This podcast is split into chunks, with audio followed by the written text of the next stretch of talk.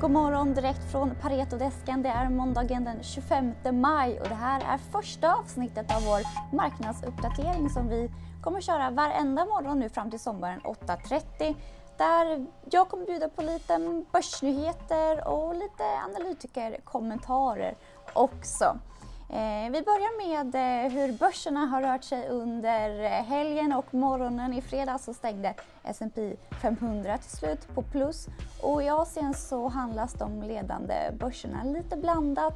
Hongkongbörsen handlas ner efter oroligheter i helgen. Eh, Hongkonginvånarna har varit ute och demonstrerat mot Kinas eh, kontroversiella, får man nästan säga, säkerhetslag som de vill eh, införa. Och även USA är kritiska mot den här lagen och hotar med att införa sanktioner mot Kina om den här lagen då skulle träda i kraft och de hotar med svartlista ungefär 30 bolag och institutioner. Så ja, oroligheterna mellan USA och Kina är återigen på tapeten och det här handelskriget som vi eh, var så oroliga för förra året som störde börserna, ja det är på väg tillbaka och på väg att blossas upp igen.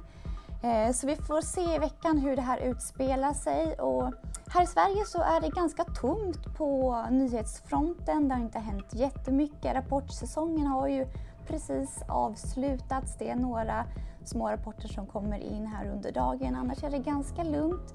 Så jag tycker att vi stannar där för idag och så ses vi imorgon. Men innan jag eh, lämnar er så vill jag påminna om att det kommer ut en intervju om Aselio eh, senare idag där vår analytiker Johan Spets drar igenom caset och eh, berättar varför det här är ett bra köpläge.